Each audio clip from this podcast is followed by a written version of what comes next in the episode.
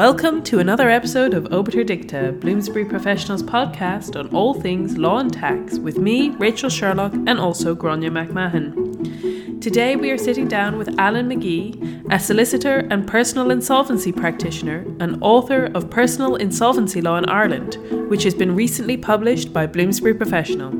Based in Cork, Alan is the current chairperson of the Association of Personal Insolvency Practitioners, and he joins us today to talk about insolvency law, notable judgments, and his previous career in the Defence Forces. It's wonderful to have you on the podcast, Alan. Thanks so much for joining us. No problem. It's a pleasure to join you on this, actually. Thank you. So, I think, first of all, congratulations are in order your new book, Personal Insolvency Law, is out now. Can you tell me a bit about the book? Yeah, the the book was written to, I suppose, address the knowledge gap in the in respect to jurisprudence in personal insolvency law, which would assist practitioners and legal practitioners in understanding the law. I suppose up to this point, the only publications about Irish personal insolvency law were annotated books explaining the Personal Insolvency Act and the legislation and the jurisprudence has moved on since then, and it hasn't been examined or explained in detail by way of any reference book which deals with the legal and practical issues that have arisen in since the act was introduced in 2012. So when I sat down to write the book, I considered from what perspective I should approach it. As both a solicitor and a personal insolvency practitioner, I appreciated that there are differing approaches to the subject. I sought to combine the approaches into one book that would assist personal insolvency practitioners in developing arrangements while also assisting legal practitioners in understanding the law. The book, as it is written, is set out to give an overview of the Insolvency Service of Ireland and the solutions that are available by way of a debt relief notice and a debt settlement arrangement, which are two of the solutions that aren't dealt with in depth in court jurisprudence. The third solution, which is the personal insolvency arrangements, is the area with the most high court jurisprudence. And that in turn will guide how the practitioner will deal with the debt settlement arrangements and the debt relief notices. Mm, and I think you've touched on it just a little bit there, but could you go into maybe where the idea of the book came from and did you enjoy writing it? Well, as I said, the, the idea of the book came from the lack of any other publication dealing with the area. As I've been involved in personal insolvency, both as a solicitor and a personal insolvency practitioner since the introduction of the legislation, I had a fair idea or an in depth knowledge into the workings of it, both from a legal and a PIP point of view. And so during the COVID lockdown, I got the idea of writing the book, and I've been working on it since. Yeah, the, the, the COVID lockdown has, has been a, a time for people to kind of reflect on, on what they want to write about. We've certainly found that from our end. And was there any parts of the process that were kind of particularly difficult? I suppose the most difficult part of the process was getting my head around how to structure the book, as I'd never embarked on anything like this before. And this was particularly relevant as the legislation provides for three solutions, as I said, while most jurisprudence was in respect of one solution only. And because of this, I had to decide how to structure the book and how to deal with this. So I found that challenging, all right. Alan, pleasure to have you on the podcast. Um, the law has changed an awful lot um, in personal insolvency over the last number of years. Would you mind giving us a little overview of what those developments have been? Yeah, no problem. I suppose we're going back to when the law was introduced, there was an effective veto for banks as there was no appeal mechanism where a majority creditor or a sole creditor voted against an arrangement. And this caused the process to have a slow take up initially. However, the introduction of the amending legislation in 2015 kickstarted the whole process and introduced a court appeal mechanism. The introduction of this court appeal mechanism has opened up the appeal process to the High Court, which has in turn allowed for the development of the process and allowed for solutions to be expanded even far wider than what was envisaged. And Alan, there has been a substantial body of High Court jurisprudence since legislative amendments arising in the main, I suppose, from the introduction of the Section 115 application procedure. And that was established under the 2015 Amendment Act. Would you mind um, talking us through some of those cases? Well, at the moment, there are over 60 written High Court judgments which practitioners can rely upon. And this all started with the first case of Re O'Connor in 2016, where I was the solicitor on record for the PIPIN. And that was the first time the High Court granted an order under Section 115A of the Act, approving an arrangement which has been rejected at a creditors' meeting.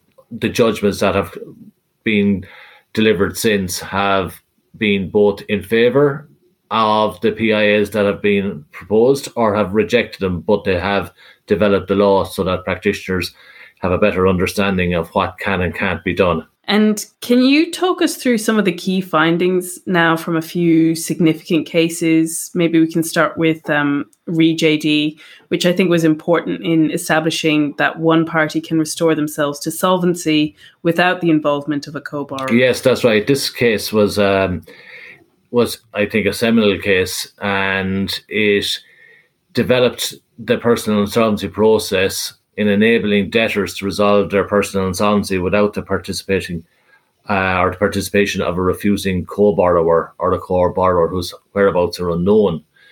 As legal practitioners or accountants will be aware, it has proven difficult in the past to negotiate with credit institutions on behalf of one party to the debt if the other party has not been engaging also.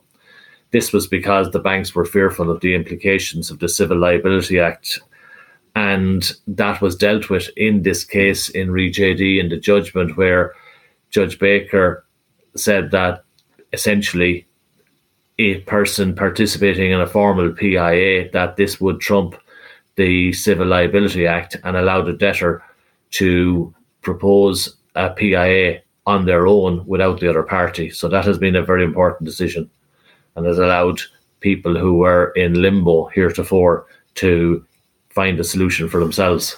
Mm, thanks very much for that. And I also wanted to ask about re-Parkin. Was that also important? Parkin was important because this was a case where, uh, without going into too much of the the thing of uh, the details in it, but it was the secured debt was three hundred and thirty three thousand, and the market value was one hundred and sixty thousand, and it was proposed that the debt would be written down to the market value, whereas the bank wanted the balance of the debt to be warehoused the PIP rejected that offer and the case was appealed to the High Court. And the following points were dealt with in the High Court, which was that in order to appeal case, you have to have the support of a class of creditor. And in this case, Mr. Justice McDonald held that the unsecured creditor who held 1.1% of the debt at 3,800 euro was suitable as a supporting creditor because the debt was not un- unsubstantial as it equated to one month's debt for one month's income for the debtor. Prior to this, a supporting creditor of 1% was considered too small to meet the, the requirements. So that was important from that point of view. As I said in the introduction to this, the warehousing was an element of this, and the court decided that warehousing per se is not contrary to the Act, but that warehousing is not appropriate in circumstances where it crystallizes a large debt at the date of retirement and where the debt has the capacity to make the debtor insolvent at that stage. So essentially, warehousing can be done, but there has to be a manner or a visible means by which the debt can be repaid without the necessity for a sale of the house. And the court also considered future income in this case. And it commented that it wasn't appropriate for practitioners to overlook expected salary increases or pension entitlements, and that the practitioner needs to set out what the entitlement of a debtor over a six year term would be. So that put some more uh, onus on the PIP in developing their proposals. And the case also dealt with college costs and third level children. Prior to this, some of the uh, institutions will refuse to provide for any allowance for a child over 18. And in this case, the High Court approved the PIA, which provided for a monthly allowance of 549 euro for a third level child. And this figure was arrived at as it's what the official assignee would allow a debtor in bankruptcy with a third level child. And interestingly enough, Mr. Just McDonald in this case commented that the debtor would be doing very well if he could manage to keep his child's monthly college costs down to 550 euro. And he also noted that it's not always certain that parents would stop supporting the child at 23. And there were cases where a child would stay in college after 23 and would need support. One of the other areas in this case then that also came into play was pension entitlements. And the court expressed the view that there was an obligation on a debtor to disclose in their PFS any pension arrangements. The court also expressed a view in the judgment that pensions that are not accessible within the period of a PIA cannot be considered an arrangement. And this was subsequently reaffirmed by Mr. Justice Sanfey in a later case in Reeve Fitzpatrick. So the Act provides that a pension that's not accessible within seven years of a personal insolvency arrangement commencing, that pension remains outside of the uh, reach of creditors. So that's an important one for anybody who is considering entering into insolvency process and who has a, a pension, whether they're nearing pension age or are away from it. The case dealt with the write down. I suppose it, this was important from an insolvency practitioner's point of view that the court put out a marker that it was not acceptable that a proposal would write down debt to current market value for no explained reason. And any write down should be based on individual circumstances. And that to simply write down to market value of a property arbitrarily would be incorrect. And this was a decision that followed an earlier High Court decision in Re Laura Sweeney, where the court held that the appropriate write down figure is to be assessed in light of the repayment capacity of the debtor. And in this case, the court commented that the CMV was a floor to which debt could be written down to, but not a ceiling. So it's not a target. It is very much the bottom uh, level that you can write down to. So that was the the decision of the Parkin case, which covered many different areas in the one judgment. Thanks, Alan. That case seems pretty significant. I mean, there's a, it's dealt with an awful lot of things there, a lot, an awful lot of issues. Um, the pension issue seems incredibly significant. I mean, as a practitioner yourself, what did you make of that decision? I found this decision it was extremely useful and uh, helps guide how we will advise debtors when they come into us uh, in how to structure their approach to a an insolvency arrangement. It's very much a case that if a debtor has a large pension pot that will become accessible, a warehousing may be may be appropriate. But if they have no uh, pension that's accessible, warehousing may not be appropriate. Uh, likewise, if future income is there and people are on a an incremental salary scale, then a six year arrangement may be appropriate. Whereas if they're not on an incremental salary scale, a shorter PIA could be required. Likewise, the costs for children. This was uh, an important decision because, as I said earlier, some of the banks were refusing outright to uh, provide for any third level child going to college. And even after this, some of the banks still refused. And it wasn't until the decision in Quirk by Mr. Justice Sanfey that reaffirmed and chastised one certain bank for not providing for third level college children. So it's important from that in that it gave a good grounding for practitioners in considering how to develop an insolvency arrangement. Super. Um, we've also had the case of Re Keith Cremin, and that I know dealt with a number of issues, but one of those was when when someone comes into you, Alan, um, looking to enter into PIA will they reasonably be likely to be able to comply with the terms of a proposed arrangement down the line? And that's something that that really should be considered and i think that the court made reference to that in that case. Would you mind telling us a little bit about that? Yeah the Cremin case was a was an interesting case in that it was a case that had both mortgage debt that was previously restructured and judgment mortgage debts.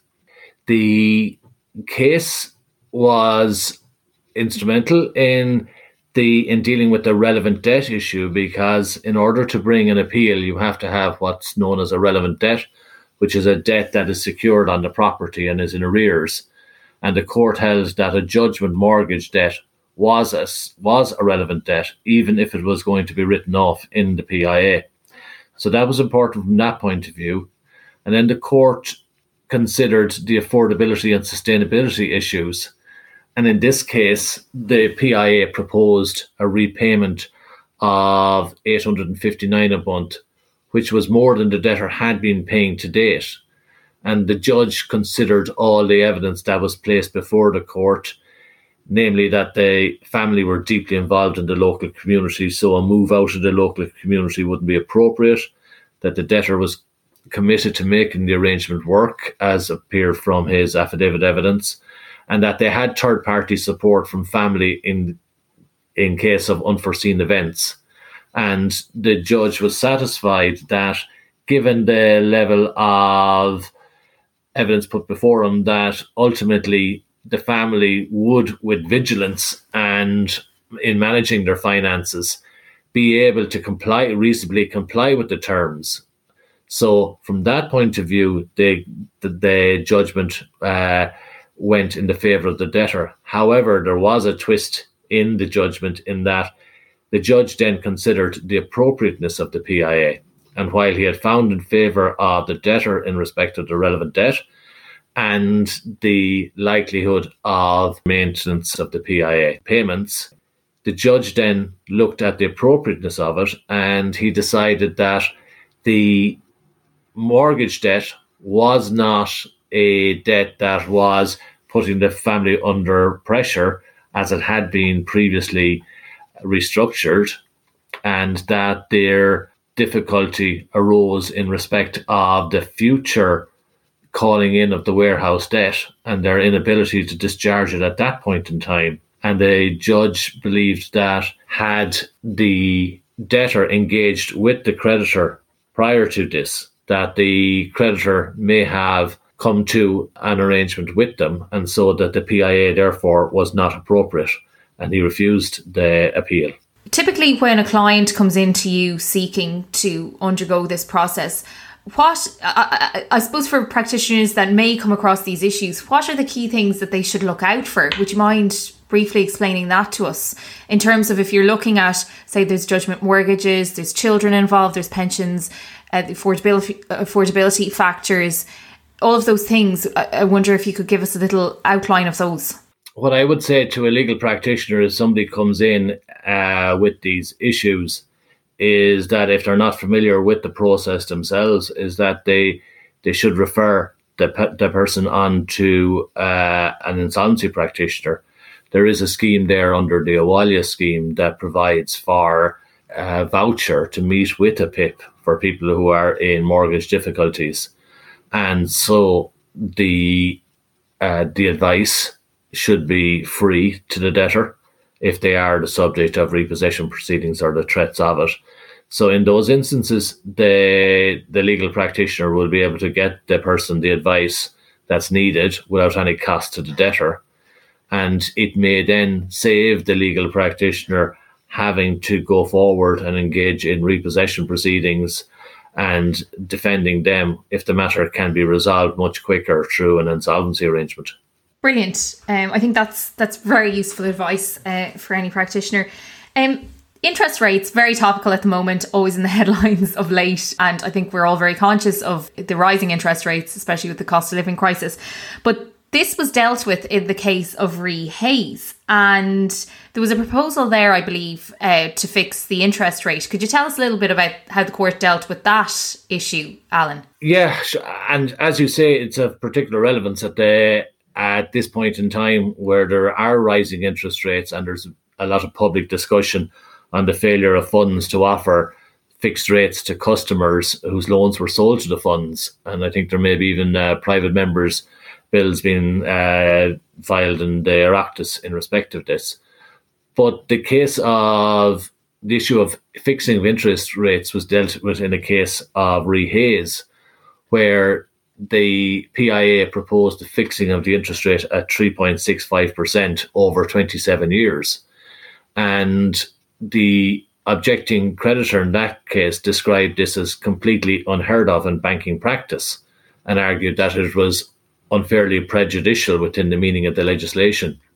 And Ms. Justice Baker decided that the legislation did permit a provision for interest only payments, for interest and part capital payments, or a deferral of mortgage payments for a period of time not in excess of the period of the PIA. However, she said that no such limitation was placed on a proposal to fix an interest rate or track it to another identifiable rate. And accordingly, she held that the statute permits interest rates may be fixed or variable or linked, and the legislation does not limit the period of time which this can be done. So, arising from that decision, it is now possible to fix interest rates for the period of a life, uh, the lifetime of the mortgage. And I recently had a case with Pepper where we fixed the interest rate at 1% for the 30 years of the PIA in order to provide certainty uh, of repayments for the debtor over that period. I, I also wanted to ask about Re O'Connor. I think you've mentioned it already, but just that one was of interest and you were involved in it. Could you tell us a little bit about that? Well, Re O'Connor, that was the very first High Court case back in 2016, and uh, I was the the solicitor in that one. And that, that case was important simply from the point of view that it established that appeal mechanism is available and cases can be overturned. The case was actually unopposed when it went to the High Court, and Miss Justice Baker made an order granting the, the PIA. Alan, typically when these cases come before the court, I mean, the course is going to look at a number of factors, but one of those is obviously going to be an applicant's payment history. How how deeply does the court look at that, or could you maybe give us some guidance for practitioners who may come come up across this? What I would say in this is that payment history is extremely important, and the case of Feddersen dealt with this in the High Court where the court held that it was entitled to make an order coming confirming coming into the effect of a PIA, even where the debtor's payment history is poor. However, Mr. Justice McDonald did say that there was an obligation on a debtor to explain a poor payment history. Notwithstanding that, in, in this case, while the debtor's explanation was insufficient, it still wasn't a bar to being granted the PIA in the court's eyes, and that the judge did make an order coming into the effect of the PIA.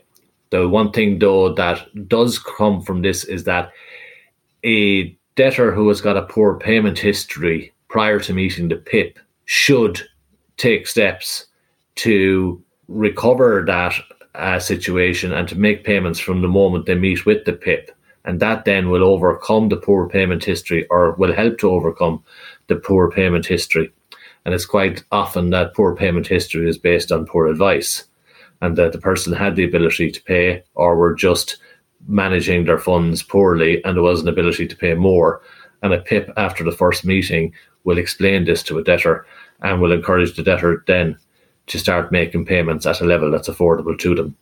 When it comes to family law proceedings, and I'm, I'm, I'm sure you, you come across those quite often, you, you may have a couple who did not repaid the mortgage for a number of years and then one of them decides as part of the legal proceedings in relation to family law proceedings that they they wish to address the debt and and try and resolve matters.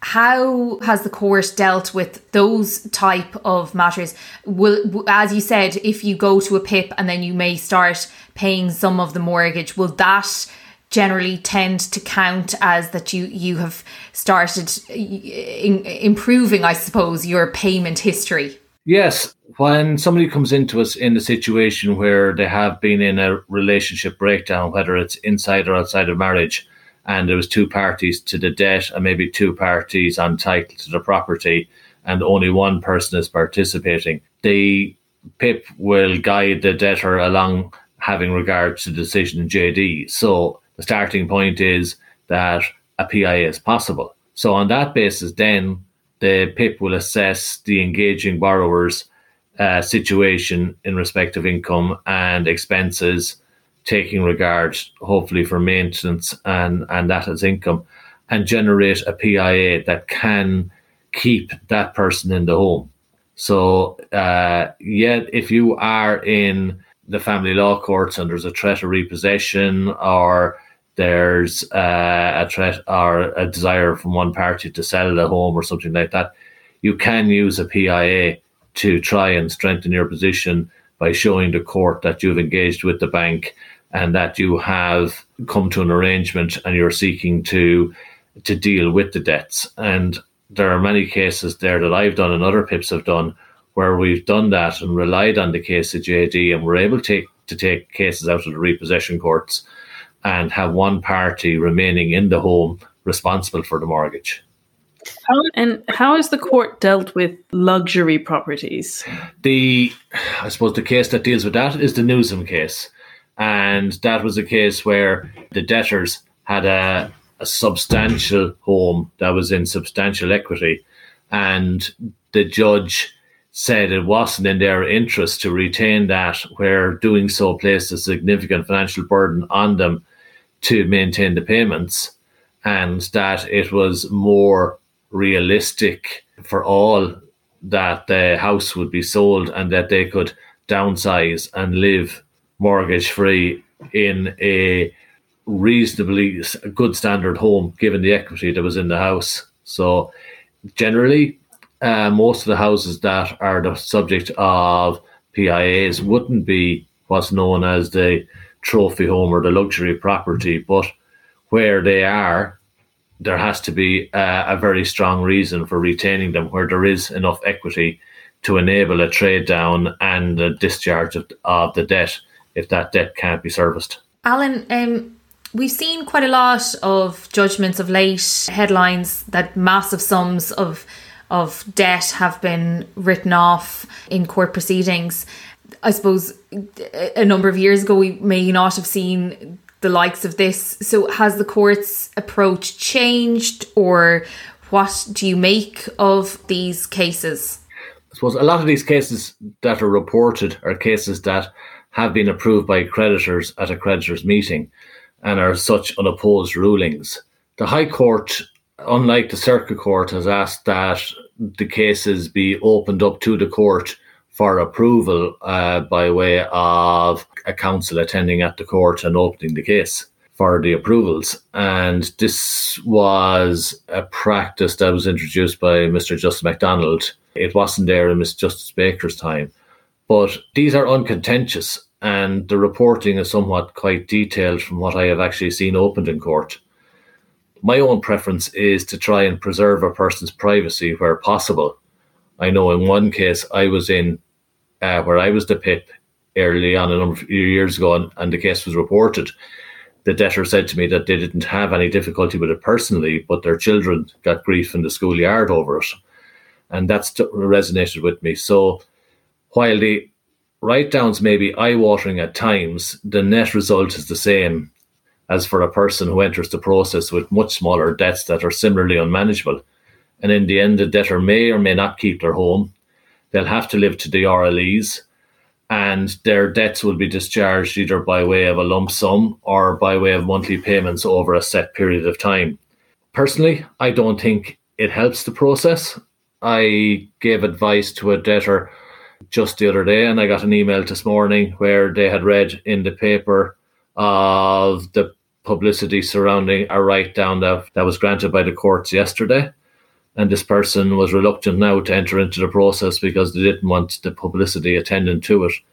So I think it doesn't assist the process. I think it, it's a bit of sensationalism, but it is what it is at the moment, unfortunately. You you mentioned not being totally satisfied with how that's going. Is there any if you could make any change to personal insolvency law in Ireland, what would it be? Well, if I was making changes, I suppose the small changes I would make would be I'd remove the 3 million secured debt threshold. At the moment, if your secured debts are above 3 million, you need the consent of all your creditors to enter into a PIA. Uh, I think that's a that's a barrier for some debtors to enter into it, and these people are being left in limbo since the last crash because of that. So I would get rid of that. The court review process, the timeline for creditor objections, the debtor has a strict 28 day timeline to lodge an appeal. And if you lodge your appeal on the 29th day, you're out. Whereas a creditor has 14 days to lodge their appeal. But in a decision in Re Varma that I was the solicitor in, the High Court held that you can actually apply right up to the date of the hearing for permission to lodge an objection out of time. And I believe that's unfair. And the, the timeline should be strict on the creditor as it is on the debtor. Other small changes there's a requirement to and the eligibility criteria that the debtor must cooperate under the MARP process.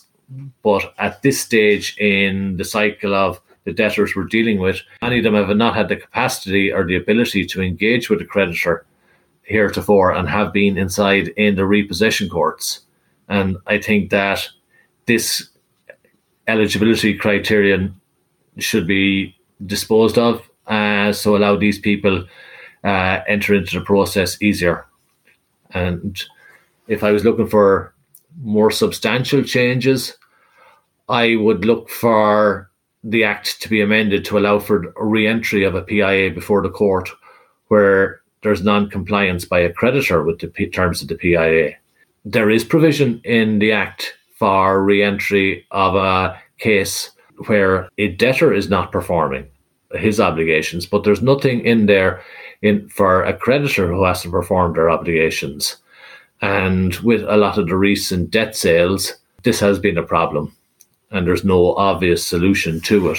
And I suppose the other one or two that I'd look at would be the legislation doesn't allow for the court to make any amendments to uh, a PIA that comes before it on appeal, and that's that's a weakness in the legislation, I would say, and that it would be it would help the process if the court could identify areas where an appeal could be resolved and send the matter back for voting at a creditor's meeting. I think that would assist the process. And I'd, I suppose one other area I would look at would be that of the excludable creditor category.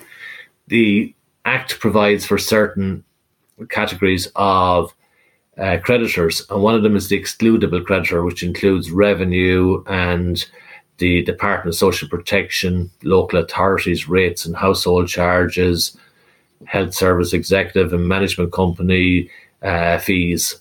And while revenue, I must say, have a very have adopted a very pragmatic approach to personal insolvency, the Department of Social Protection, in particular, have rejected all approaches to engage with the process. And if this excludable debt uh, creditor category was removed, they would be forced to take part in it and wouldn't be able to stay outside it. So they'd be the changes that I would suggest. They sound very practical, Alan. As a practitioner, do you come across mistakes in relation to debt matters? And if so, what are the errors that are being made in the area? I suppose the biggest problem I come across is where debtors come to us and they've received advice from legal practitioners and others not to pay their mortgage. And I referred to this earlier in the podcast. This is without doubt the biggest mistake made as the courts take a dim view of those who have an ability to pay and yet do not make the payments. And in some cases, insolvency practitioners have given the same advice, and this has caused PIAs to be rejected by creditors and by the courts on appeal. So that, I suppose, is the main one. Don't stop paying, even if there is a repossession order in place. Continue to make some payments to the best of your ability, and you have some chance then of making a proposal by way of a PIA. Could you give us some specific examples of where things have gone badly wrong for practitioners because of a mistake? Well, I suppose the uh, area I'd look at there would be the failure of PIPs to provide or to verify income and a- assets correctly is an issue that creates difficulties for PIPs.